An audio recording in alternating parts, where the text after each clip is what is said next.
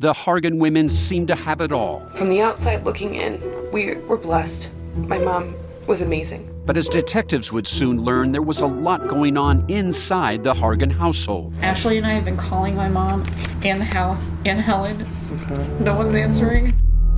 63 year old Pamela Hargan gunned down in her own home. Her youngest daughter, Helen, lay dead upstairs. Patrol, when they arrived, assumed or thought that there might have been a murder suicide. But for the detectives on the scene, there were things about the scene itself that were concerning to us on day one.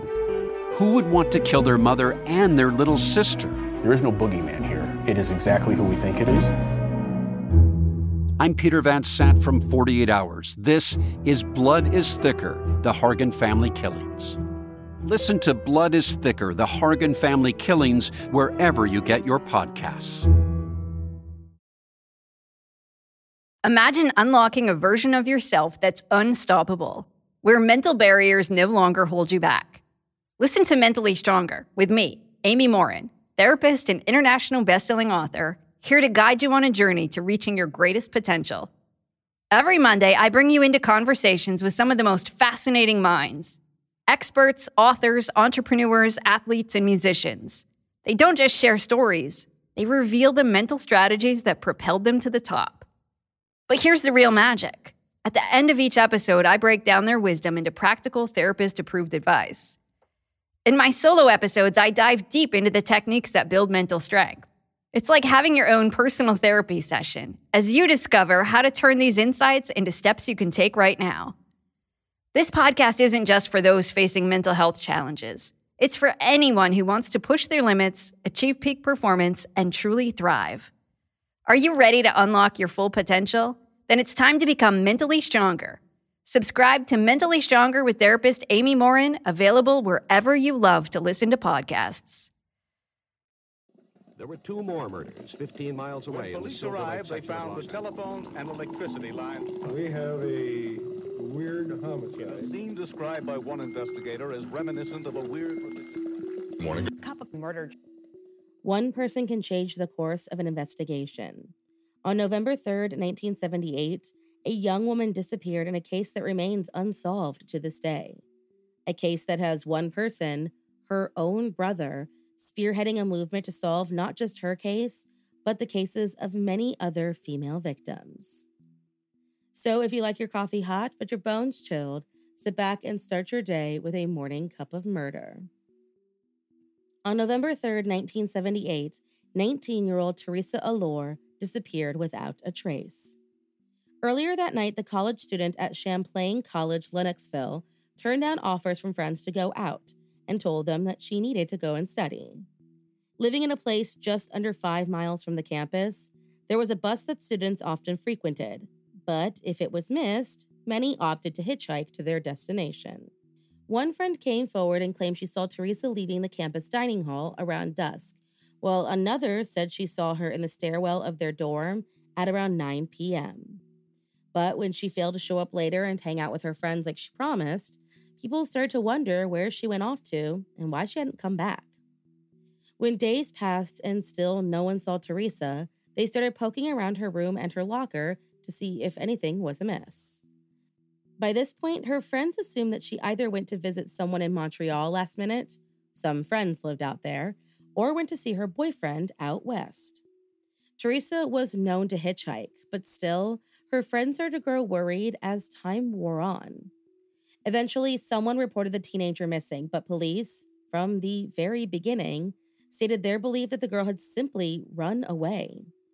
Going further to provide theories like that she was pregnant and ashamed, or that she had, quote, lesbian tendencies and would probably need psychiatric help, Officers did little to look into the case, no matter how much friends and loved ones told them that their assumptions were wrong. You see, no one noticed any problems in Theresa's life. She got along with her family, seemed to have a wonderful group of friends, and her bank account remained untouched despite her sudden disappearance. While friends and family fought to pursue the case and officers seemed to ignore them, five months passed by, and on April 13th, 1979, Abandoned in a small body of water less than a mile away from her dorm, someone found the nude body of Theresa Allore. The police at the time suggested that she was a victim of drug overdose, despite toxicology reports finding zero traces of either drugs or alcohol in her system, and that possibly it was done with the assistance of some fellow students. Again, the case failed to progress. In 2001, the family went to the police and asked if they could have her clothing and any of the possessions found with her remains. Handed just some of Theresa's jewelry, her father was told that there was nothing else, leading her family to believe that all of the other evidence was destroyed, despite the fact that her case was still unsolved. Local police refused to confirm or deny what happened to the evidence in Theresa's case, and even today, refuse to comment on the details, claiming it's an ongoing investigation. Even though her death is officially considered suspicious, but not a homicide, the coroner who investigated her body back in 1979 stated their belief that the marks found, quote, could have been marks of strangulation. Theresa's family, left at a complete loss, fought to prove that the stellar student with no history of drug use was murdered and pushed to have the case treated as such. They continued to do so for decades until finally in 2002, John Allore, Theresa's brother, who was just 14 years old when she died, created a website titled Who Killed Theresa and dove headfirst into an investigation all on his own. After a series of twists, turns, dead ends, signs of corruption, and a suspected cover up, John landed on the name Luc Yolande Gregoire. Connecting with reporter Patricia Pearson along the way, the duo soon found compelling evidence that Theresa's death was connected to those of 10 year old Manon Dube in March of 1978 and Louise Camirand in March of 1977.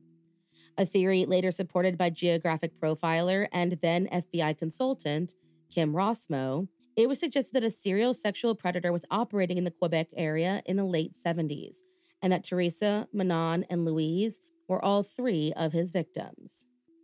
Going further in their 2020 book, Wish You Were Here, John and Patricia also found links to the 1977 deaths of Helen Monast and Denise Bazinet, as well as point out the glaring failures within the Quebec police system that allowed Luc Gregoire, if he truly is the killer, to prowl for victims unchecked. Luke ended up dying in prison in 2015, having only been convicted of one murder, the 1993 case of Calgary convenience store worker Leilani Silva. Though Theresa Allore's case remains officially unsolved, the investigation by her brother has in no way slowed down. Neither has his quest for answers. Within his theories, John Allore came up with a number of burning questions for investigators who handled his sister's case. Things like why wasn't the man in charge of her residence questioned after her disappearance, especially after he left the job shortly thereafter?